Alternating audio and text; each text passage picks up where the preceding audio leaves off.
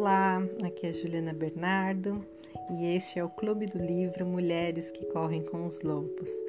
No episódio de hoje a gente vai falar sobre o capítulo 1. Ah, no áudio anterior eu falei sobre a introdução, trouxe algumas reflexões para a gente pensar e agora a gente prossegue nesse bate-papo. Queria deixar aqui o meu convite para ao longo dessa jornada a gente se conectar mais com a natureza, né? Falei muito sobre isso no áudio passado. Então, que tal é, conscientemente colocar na sua agenda um período na semana, um dia, algumas horas que seja, para ir a um parque perto da sua casa, se isso for possível, para visitar um rio, um mar a natureza que estiver próxima a você, pisar a grama por alguns minutos e perceber o quanto essa conexão com o ambiente, com Gaia, vai aumentando conforme a gente treina isso. E depois você comenta no nosso grupo quais os benefícios que você já percebeu, se você se sente mais energizada. Perceba também ao longo dessa jornada as conexões se aprofundando com seu próprio corpo, percebendo quais são as necessidades profundas dele, o que é que ele te pede, o que, que é leve para ele, o que é, que é pesado. Perceba o ritmo, quantas horas de sono são necessárias para que você se sinta bem e não as horas que foram determinadas do externo. Quantas horas de atividade física você necessita, de atividade mental então, anota tudo isso no seu diário e depois compartilha no nosso grupo. O que é que você tem percebido?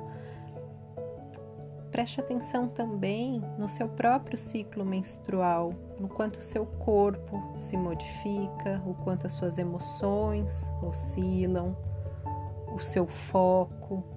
E anote em qual época do mês você se sente para ir percebendo esses padrões. Em que época você está mais expansiva, em que época você está mais voltada para o seu interior. E para quem não conhece, eu recomendo que pesquise sobre a mandala lunar, que é uma forma de você ir se aproximando desse ritmo da lua, dessa, desse ciclo que a lua faz durante o mês e perceber no seu corpo, no seu ser, essas oscilações também o quanto as coisas estão interconectadas. E o capítulo de hoje se chama O Uivo, a ressurreição da mulher selvagem. E a Clarissa começa o capítulo falando de La Loba, a mulher lobo. E ela começa dizendo que ela não é um ser divino é, que nasceu com uma sabedoria super aflorada ou alguém muito especial, mas que ela é como uma de nós e que através das próprias experiências que teve, do contato com outras culturas, das famílias em que ela viveu, é que essa sabedoria foi se aflorando. E isso é um estímulo para que a gente deixe que a nossa própria sabedoria interna aflore além dos padrões que a gente espera, além da comparação, da competição com o outro, perceber que você já sabe tudo, que todo o conhecimento está em você. E a gente está falando aqui de sabedoria, além do intelectual, além do racional, além de formação acadêmica. A gente está falando aqui sobre o conhecimento a respeito da vida e que nós, como seres vivos, temos dentro de nós.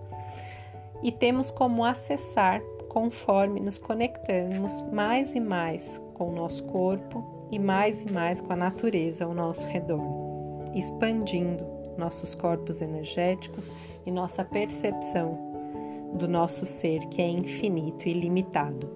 E daí ela conta o quanto muitas vezes o que ela chama de pai academos e o pai cronos, né, fazendo uma referência à própria academia, muitas vezes ela nos bloqueia de acessar essa sabedoria por conta de todos os padrões e modelos que a gente vai assimilando de como deveríamos acessar esse conhecimento, não é? Eu me lembro, por exemplo, de quando eu estava na faculdade, acho que mais forte na graduação do que no mestrado. A questão de que você, eu não podia inventar nada. Tudo que eu dissesse tinha que ter diversos textos comprovando que aquilo fazia sentido. E aí, cada vez mais, a criatividade, a expressão fora de um padrão, ela vai sendo limitada, bloqueada, é, para que a gente se enquadre nos padrões. E assim acontece com todos os condicionamentos que a gente vive ao longo da nossa vida. Grande parte desses condicionamentos dentro da própria família para uma adaptação ao sistema familiar, para que a gente se sinta pertencente, e uma boa parte disso na escola, através de uma educação que tende a ser determinista, que tende a avaliar dentro de critérios muito rígidos aquilo que é certo, aquilo que é errado e, e promover e presentear e estimular aqueles que estão mais e mais dentro deste padrão. Daí ela retoma a questão do quanto a, a natureza e os lobos foram importantes para ela e ela chegou a mudar de cidade diversas vezes em busca desses lobos que cada vez mais estavam sendo caçados e entrando em extinção nos Estados Unidos.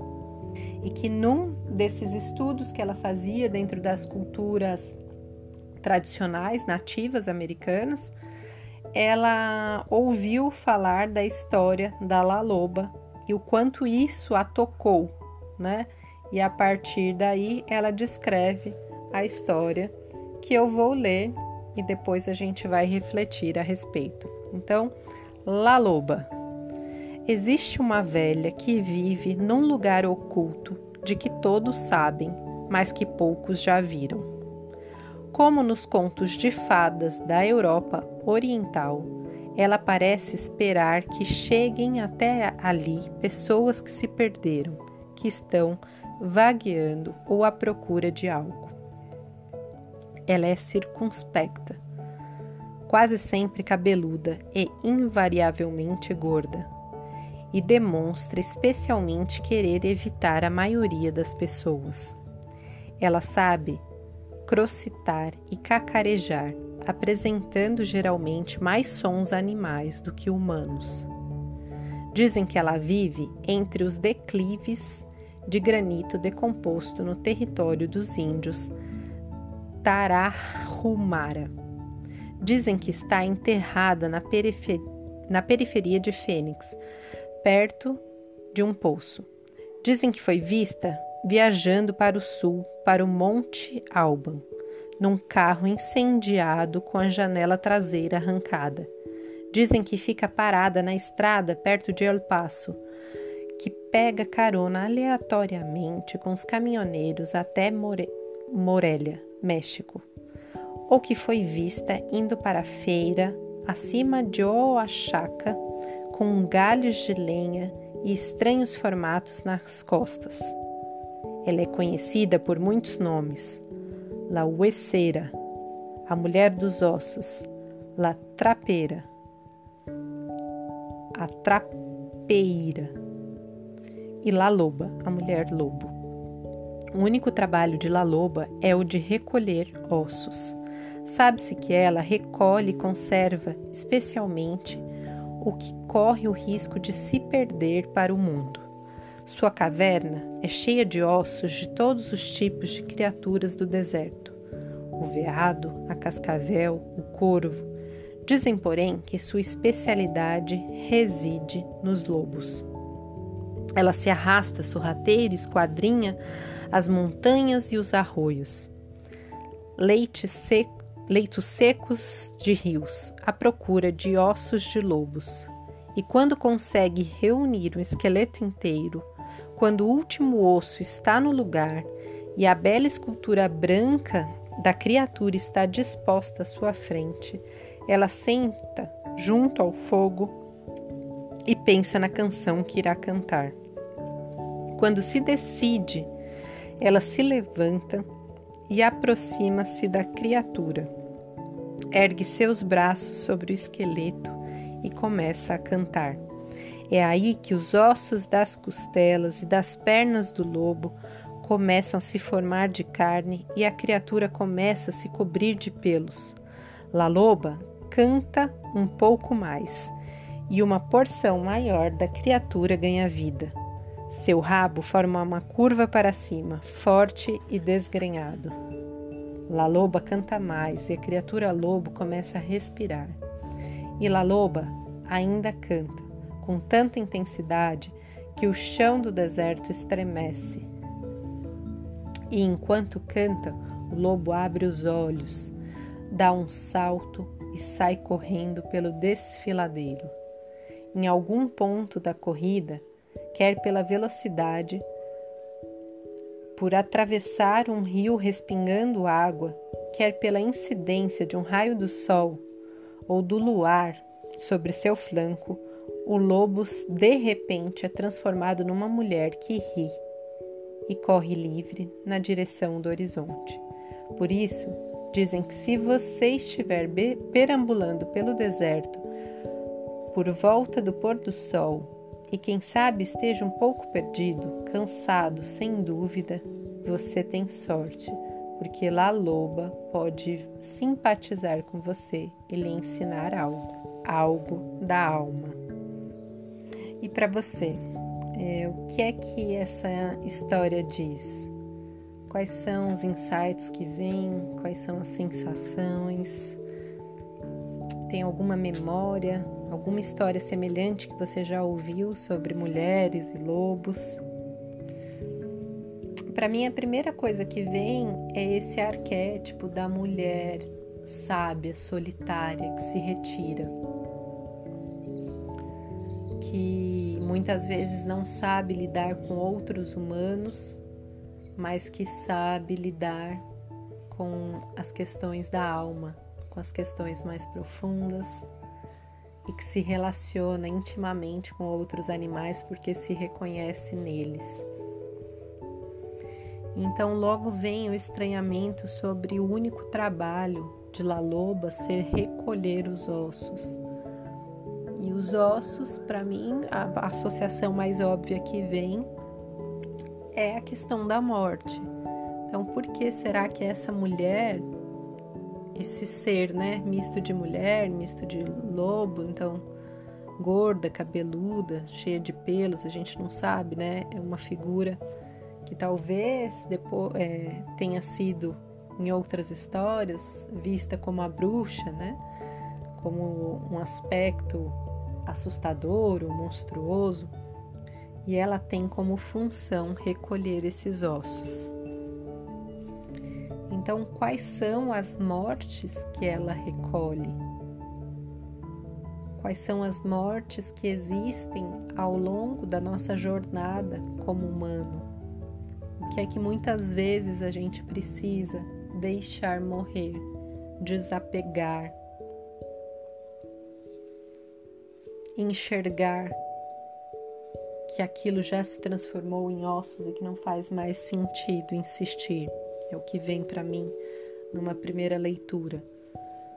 Depois, numa segunda leitura, vem também quais são os aspectos da nossa vida que a gente deixou transformar em ossos e sobre os quais a gente chora por dentro em luto.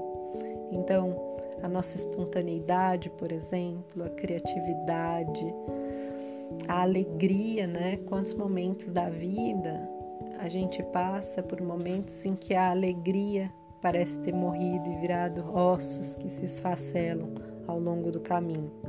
Quantas vezes a própria sociedade, a educação, os condicionamentos vão enterrando aquilo que a gente tem que nos dá motivação até chegar num ponto em que a gente nem enxerga, não se reconhece, não sabe quais são, quais são essas coisas que nos motivam, que fazem nossa alma cantar, o nosso coração pulsar. De repente, tudo que a gente tem são ossos quando a gente olha para trás nesse caminho do deserto. E para enxergar isso, muitas vezes precisamos estar sozinhas, como La Loba, para poder enxergar a profundidade do nosso próprio ser. Mas mais do que recolher ossos, La Loba é capaz de ressuscitar o ser. A partir desses ossos jogados, desses esqueletos, ela é capaz de tornar a vida. E aos poucos, como diz o conto, os ossos se montam, vão chegando os músculos, vão se materializando os pelos para que esse lobo ganhe vida.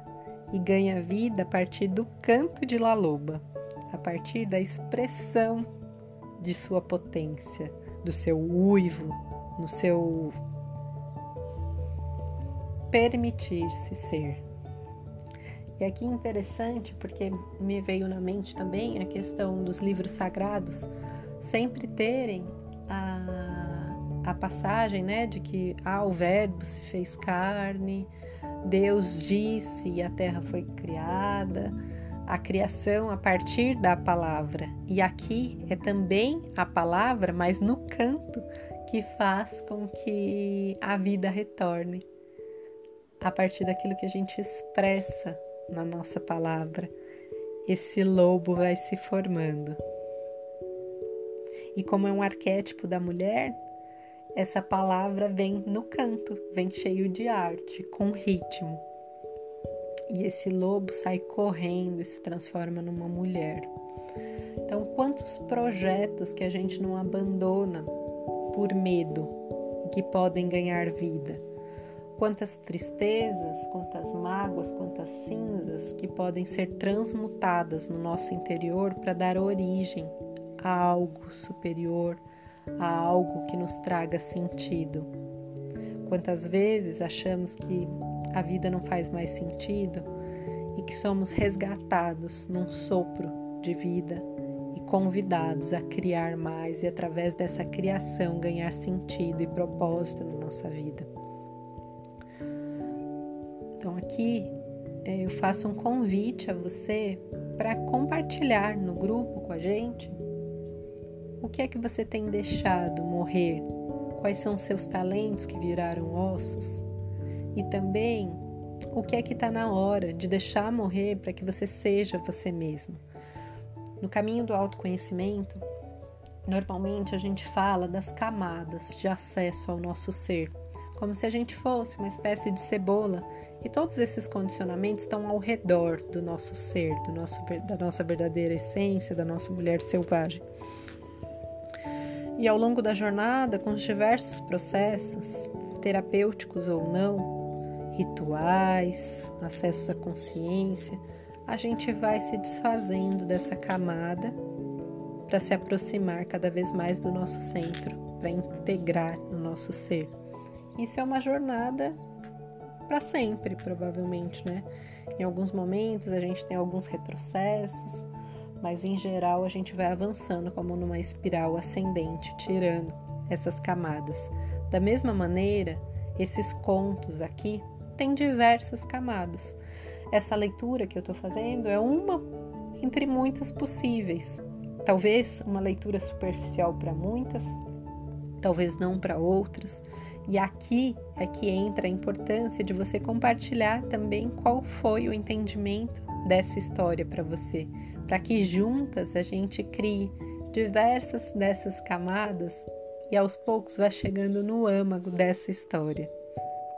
E a autora continua explicando sobre o conto, que esse conto milagroso, uma história de mistério, La Loba, nos mostra que pode dar certo para a alma.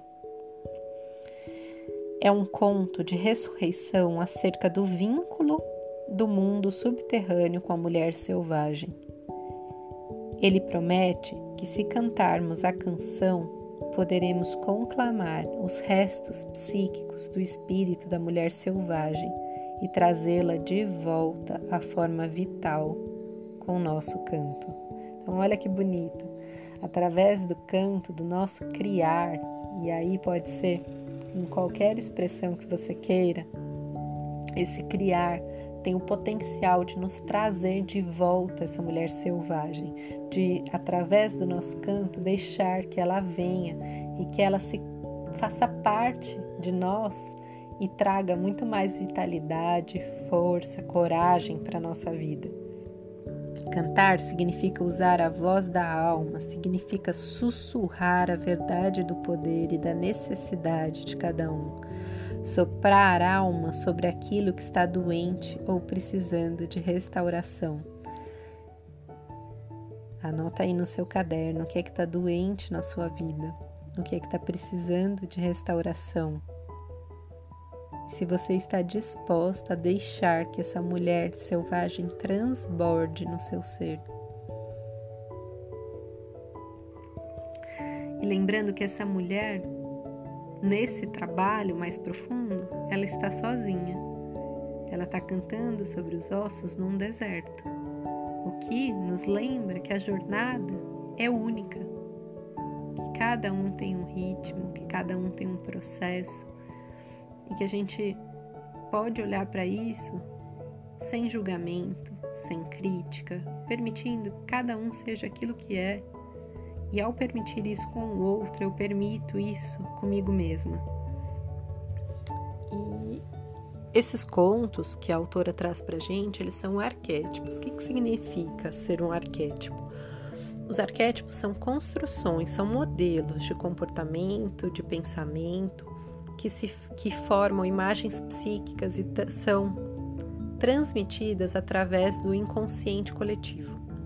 Isso significa, em outras palavras, que se você for a diversas culturas, elas conhecerão a questão da grande mãe, do curandeiro, da mulher sábia, anciã, do, do salvador, da Virgem Imaculada, do herói, da heroína. Diversas dessas histórias se repetem em culturas que não tiveram contato entre si. Então, isso está no inconsciente coletivo e ele é transmitido de geração em geração. E muitas vezes a gente não sabe que esses registros estão lá mas eles são reativados quando a gente entra em contato com essas histórias. Os arquétipos eles são utilizados na nossa sociedade em, de diversas maneiras. É, a minha formação antes de ser terapeuta era em, é, de publicidade, comunicação social. E também para fazer propaganda, eu lembro que na época a gente estudava esses arquétipos, porque se você usa algumas dessas imagens e narrativas que estão presentes no inconsciente coletivo, a tendência é que as pessoas se sintam representadas e que elas ajam de acordo com o que é esperado na propaganda. E aqui o objetivo não é o de determinar o comportamento de ninguém, né? Porque é um, um conto, a gente está trabalhando em um outro nível, mas isso vai acessar na nossa psique, na nossa alma, a possibilidade dessa mulher de ressurreição, de ressurgir das cinzas, de transformar ossos em vida. Assim como a gente vai trabalhar outros arquétipos em outras das próximas histórias. A mulher selvagem, como arquétipo, é uma força inimitável e inefável que traz para a humanidade um abundante repertório de ideias, imagens e particularidades. O arquétipo existe por toda parte, no entanto, não é visível no sentido comum da palavra. O que pode ser visto dele no escuro não é visível à luz do dia. Esse é mais um trecho do livro aqui, dela explicando sobre os arquétipos, né? Lembrando que a autora ela é psicóloga especializada é, na terapia analítica do Jung. Jung foi o grande estudioso dos arquétipos que viajou por diversas comunidades nativas e compilou esses arquétipos e teorizou, né? Tem um livro é, específico sobre arquétipos, fez o estudo dos sonhos e dessas imagens, como isso aparece. Foi ele que teorizou também a questão do inconsciente coletivo. Então, se alguém quiser se aprofundar nesses estudos, pode procurar os livros do Carl Jung.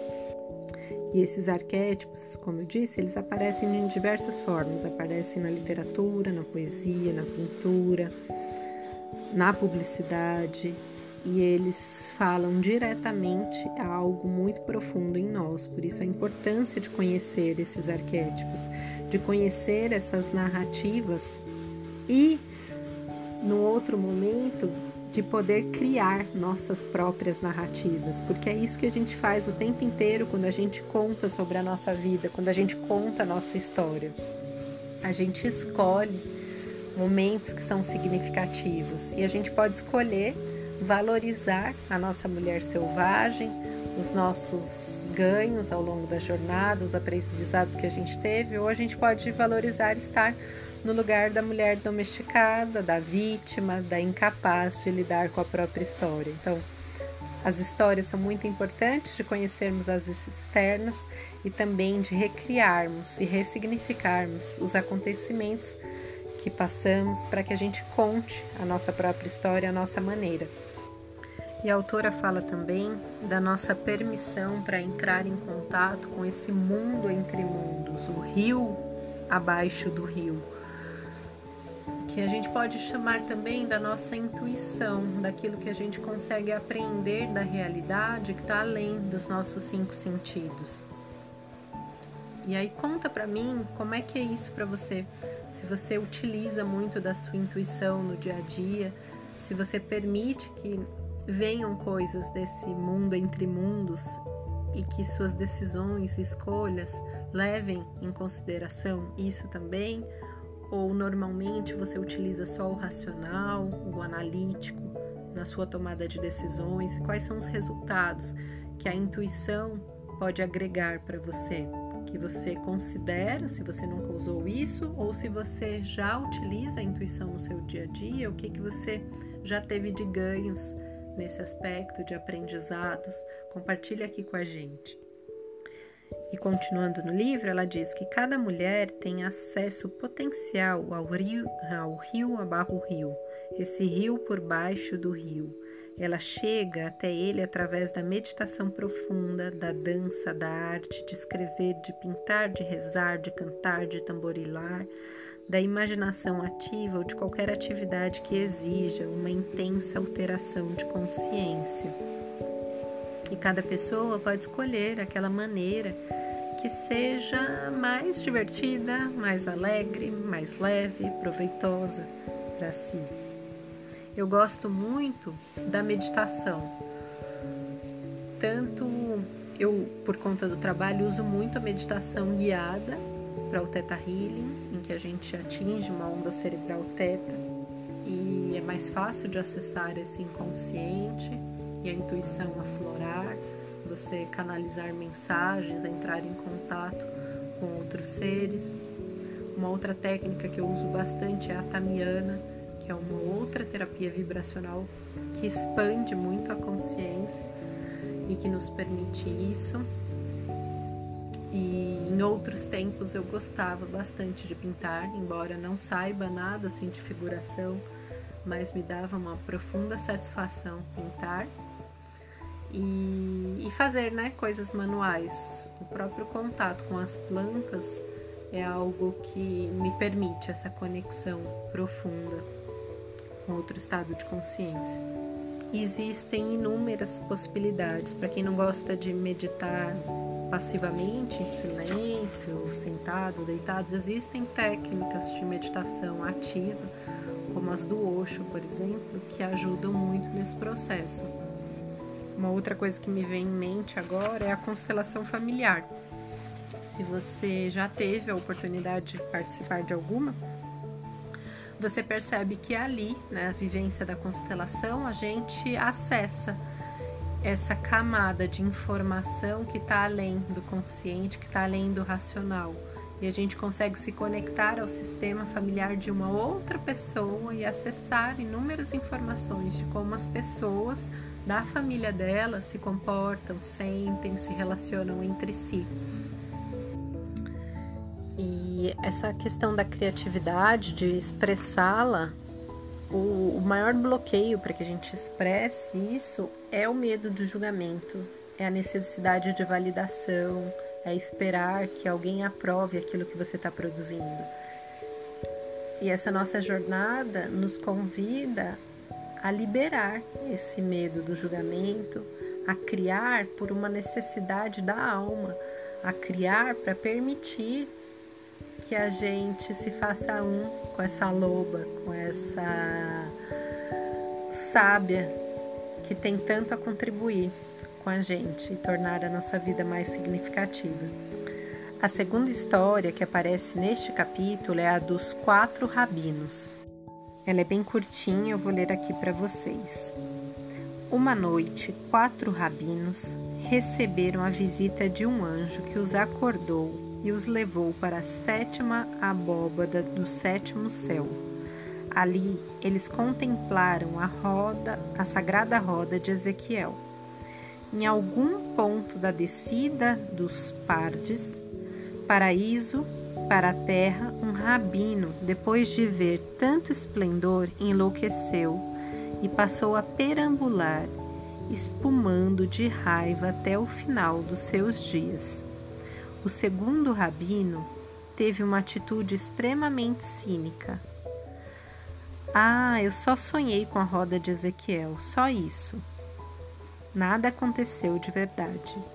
O terceiro rabino falava incessantemente no que havia visto, demonstrando sua total obsessão. Ele pregava e não parava de falar do projeto da roda e no que tudo aquilo significava. E dessa forma ele se perdeu e traiu sua fé. O quarto rabino, que era poeta, pegou um papel e uma flauta sentou-se junto à janela e começou a compor uma canção atrás da outra, elogiando a pomba do, anoitecer, sua filha no berço e todas as estrelas do céu. E daí em diante ele passou a viver melhor. E é interessante, né? Porque a gente vê diante de um mesmo fato as reações de quatro pessoas completamente diferentes nos mostrando o quanto cada um tem um tipo de entendimento, cada um está no momento da sua jornada e cada um tem condição de assimilar uma experiência nova ou não. Então, nesse contato com o espiritual, nesse contato com a nossa alma, com a nossa psique, o importante é essa decisão de abertura porque senão a gente pode reagir como esse primeiro rabino que enlouqueceu. Teve contato com uma outra realidade para o qual ele não estava preparado. E isso fez com que ele perdesse o controle, né? com que a mente sucumbisse. Isso me lembra um pouco do que a gente estuda na iniciação, de que o contato com energias, com planta de poder, eles vêm no sétimo passo da jornada. Eles não vêm no início como muitas pessoas que, ao invés de primeiro limpar da mente aquilo que, que não faz sentido, ao invés de investigar o seu interior, de se reconhecer e ter clareza daquilo que quer, elas energizam, colocam um monte de energia, colocam plantas de poder e isso pode provocar um caos muito maior do que trazer benefícios. Então, é importante observar em que passo dessa jornada você está, trabalhar esse interior para poder acessar e dar passos rumo a consciências diferentes e para que possa potencializar aquilo que você deseja, né? Ao invés de causar, entre aspas, essa loucura do primeiro rabino. O segundo negou completamente que tivesse vivenciado aquilo. E aqui vem o nosso racional, que muitas vezes a gente tem experiências que seriam os pequenos milagres da vida, o acesso a esses outros níveis de consciência, o contato com seres de outras dimensões e a nossa mente racional, ela vem negando isso, dizendo que ah, isso é alucinação da sua mente. Será que não sou eu que estou inventando isso? Porque aprendeu durante toda a vida que esse conhecimento ele era inferior, ou que ele não existia, ou que a única coisa que existia é aquilo que é aprendido pelo nosso intelecto e pelos nossos cinco sentidos. O terceiro rabino quis convencer todo mundo da importância da experiência que ele teve, quis que todo mundo passasse por isso, quis, entre aspas, salvar as pessoas para que, querendo que elas tivessem algo semelhante ao que ele teve. E vem para mim aqui o quantas, ve quantas vezes que a gente não quer impor o nosso caminho ao outro. E falo por mim mesma, por quantas vezes que eu, inclusive nessa jornada de me tornar terapeuta, quis, entre aspas, salvar a minha própria família, convencer as pessoas de que elas têm que despertar, de que elas têm que enxergar coisas que elas naquele momento não estão preparadas ou escolhem não enxergar. E, e só ao longo do amadurecimento é que a gente percebe que está tudo bem, que cada um é livre para escolher aquilo que quer e que quando decidir escolher diferente está tudo bem. Assim como a gente pode mudar, escolher de uma nova maneira a cada 10 segundos, como diz o Axis, por exemplo e é o último rabino, o quarto, aquele que verdadeiramente se beneficiou do contato com esse com essa outra dimensão, com essa com esse sétimo céu, porque é ele que decide criar, fazer algo novo a partir da experiência que teve. E aqui no conto através da arte, né, da, da poesia, da flauta, da música então, que a gente possa, com esse conhecimento que a gente está acessando hoje, que vai acessar nas próximas semanas, criar algo novo, permitir que isso atinja as outras pessoas também num outro nível, no simbólico, no imaginário. E a Clarissa coloca aqui algumas questões que a gente deve levar em consideração, responder com calma. Num parágrafo que ela diz: Existem algumas boas perguntas a fazer enquanto decidimos qual será a canção, nosso verdadeiro canto. O que aconteceu com a voz da minha alma? Quais são os ossos enterrados na minha vida? Em quais condições está meu relacionamento com o self instintivo, com a sua essência? Quando foi a última vez que corri livremente? Como posso fazer com que a vida volte a ter vida? Para onde foi La Loba? E daqui eu acrescento algumas perguntas também para você. Nesse momento, você tem se permitido viver numa floresta abundante, cheia de diversidade, ou está vivendo num deserto árido? E como trazer mais abundância para essa vida? Como trazer mais criatividade no dia a dia? Por quais ressurreições você está precisando passar neste momento? Que é que você escolhe hoje deixar morrer na sua vida? Quais são os aspectos de si que você permite que encontre cura nesta jornada? E eu farei agora uma meditação que chama o canto da alma, o canto do coração, para que a gente consiga entrar em contato um pouco com essa loba, certo? Então, a primeira coisa, eu vou pedir para que você se sente confortavelmente, com as pernas descruzadas, os pés apoiados no chão, os braços também soltos ao longo do corpo. Feche os olhos. Relaxe os ombros, as costas. Relaxe a nuca. Relaxe os braços, as pernas, relaxe os pés, as mãos. Relaxe a face, todos os músculos da face, o céu da boca, o couro cabeludo, Inspire pelo nariz, solte o ar pela boca. Inspire e expire. Inspire e expire. Leve o foco da sua atenção para o seu coração.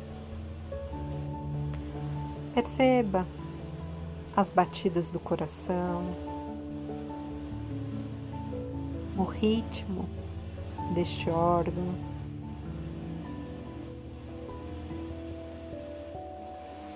A cada batida, imagine que sai dele uma energia em forma de luz. Essa luz vai ficando mais forte, se expande vai tomando o formato de todo o seu corpo. Ela se expande um pouco mais, vai tomando a forma dos seus corpos energéticos além do corpo físico. Continua se expandindo, se expandindo, tomando o formato do cômodo em que você se encontra. expande para toda a casa, para a cidade onde você se encontra.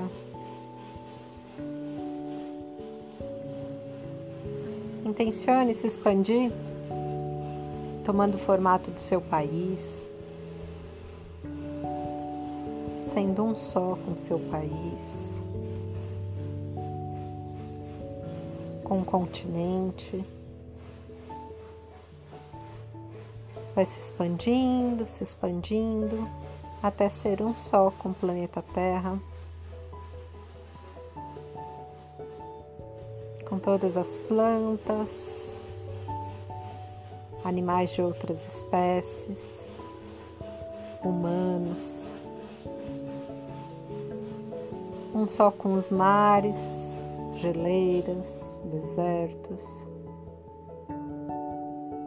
permita ser um só toda essa energia disponível no planeta.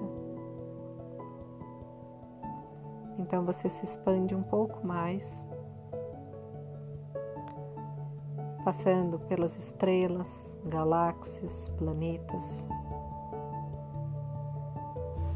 Continua se expandindo, se expandindo em todos os sentidos passando por camadas de luzes, algumas mais claras, outras mais escuras, coloridas, até se sentir um só com toda a criação.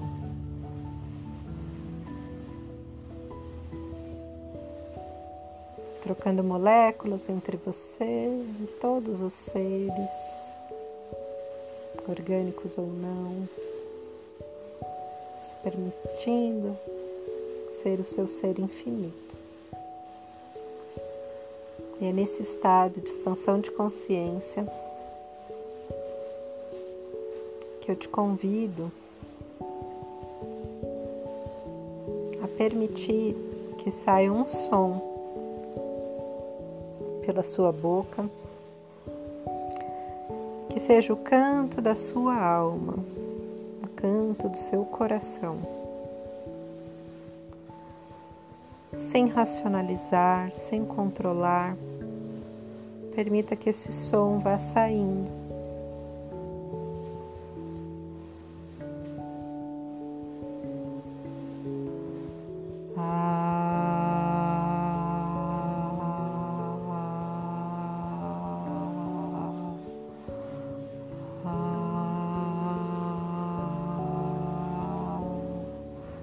Que for mais apropriado para você, no volume que você considerar o correto. Permita que esse som saia pela sua boca continuamente.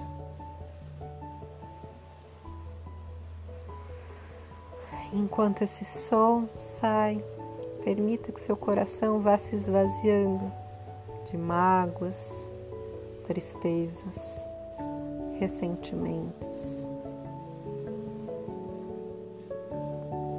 Permita que todos esses ossos do que não faz mais sentido, do que te rouba energia, te intoxica. Que todos esses ossos, das permissões dadas ao abuso, manipulação, sejam liberados através desse som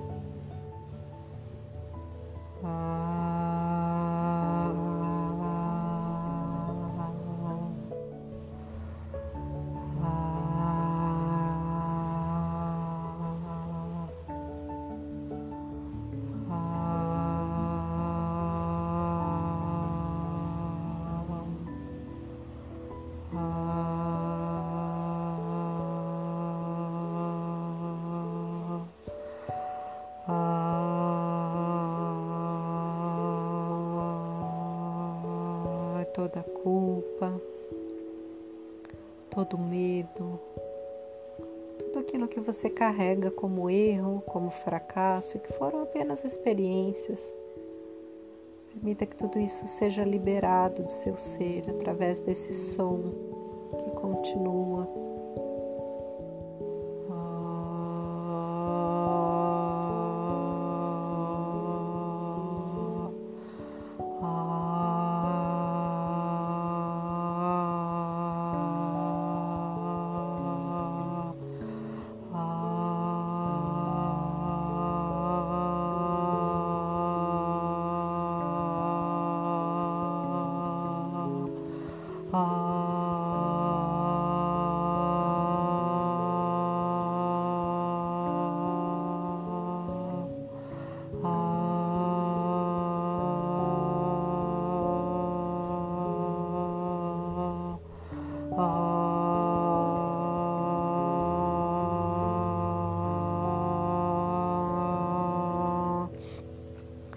Permita que todos os condicionamentos que impedem você de brilhar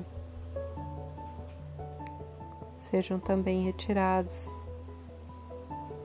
saindo por esse canto de libertação, de renascimento.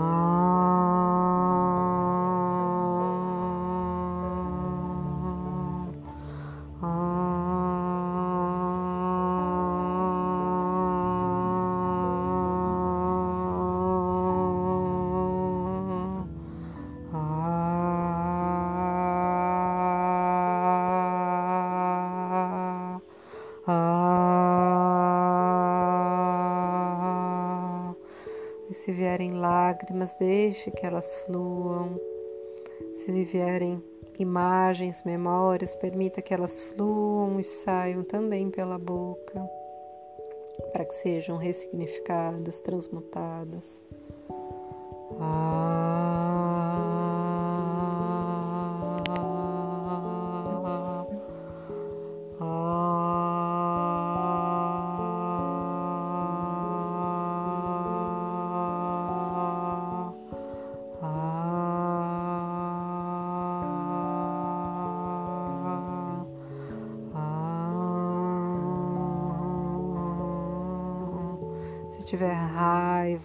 Coloque mais intensidade na voz. Permita que isso flua de maneira mais irracional, sem controle.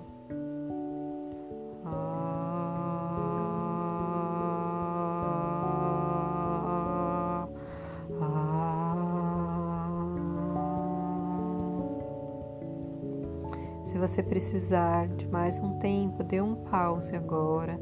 Deixe que esse som saia até você se sentir mais leve, até você perceber que houve um esvaziamento do seu coração e depois retorne. Assim você já está satisfeita com tudo que foi colocado para fora.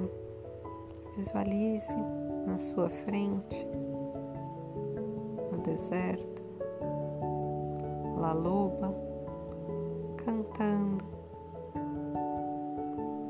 e os ossos se reorganizando,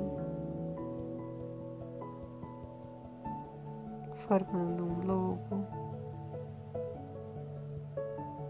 Enquanto ela canta, esse lobo ganha músculos, pelo, ganha o sopro da vida. Esse lobo forte, empoderado, vivo, cheio de vitalidade, corre. Você vê o lobo correndo, se afastando, se afastando. E esse lobo se transforma numa mulher. Essa mulher é você neste momento. Visualize essa mulher, envolva ela com uma luz da cor que você preferir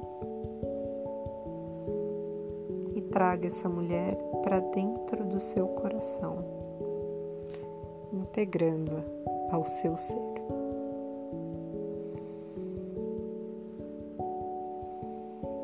Respire fundo.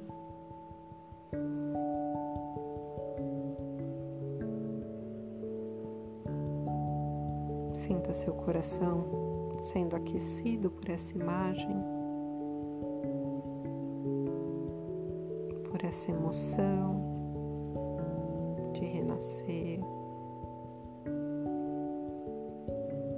E aos poucos, vá voltando sua consciência para o aqui e agora,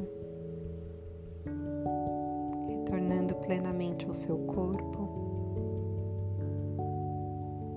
se sentindo aterrada, segura, no seu tempo. Quando estiver preparada, mexa lentamente os dedos dos pés e das mãos e pode abrir os olhos. Gratidão por vivermos esse momento juntas. Um grande abraço e até a próxima.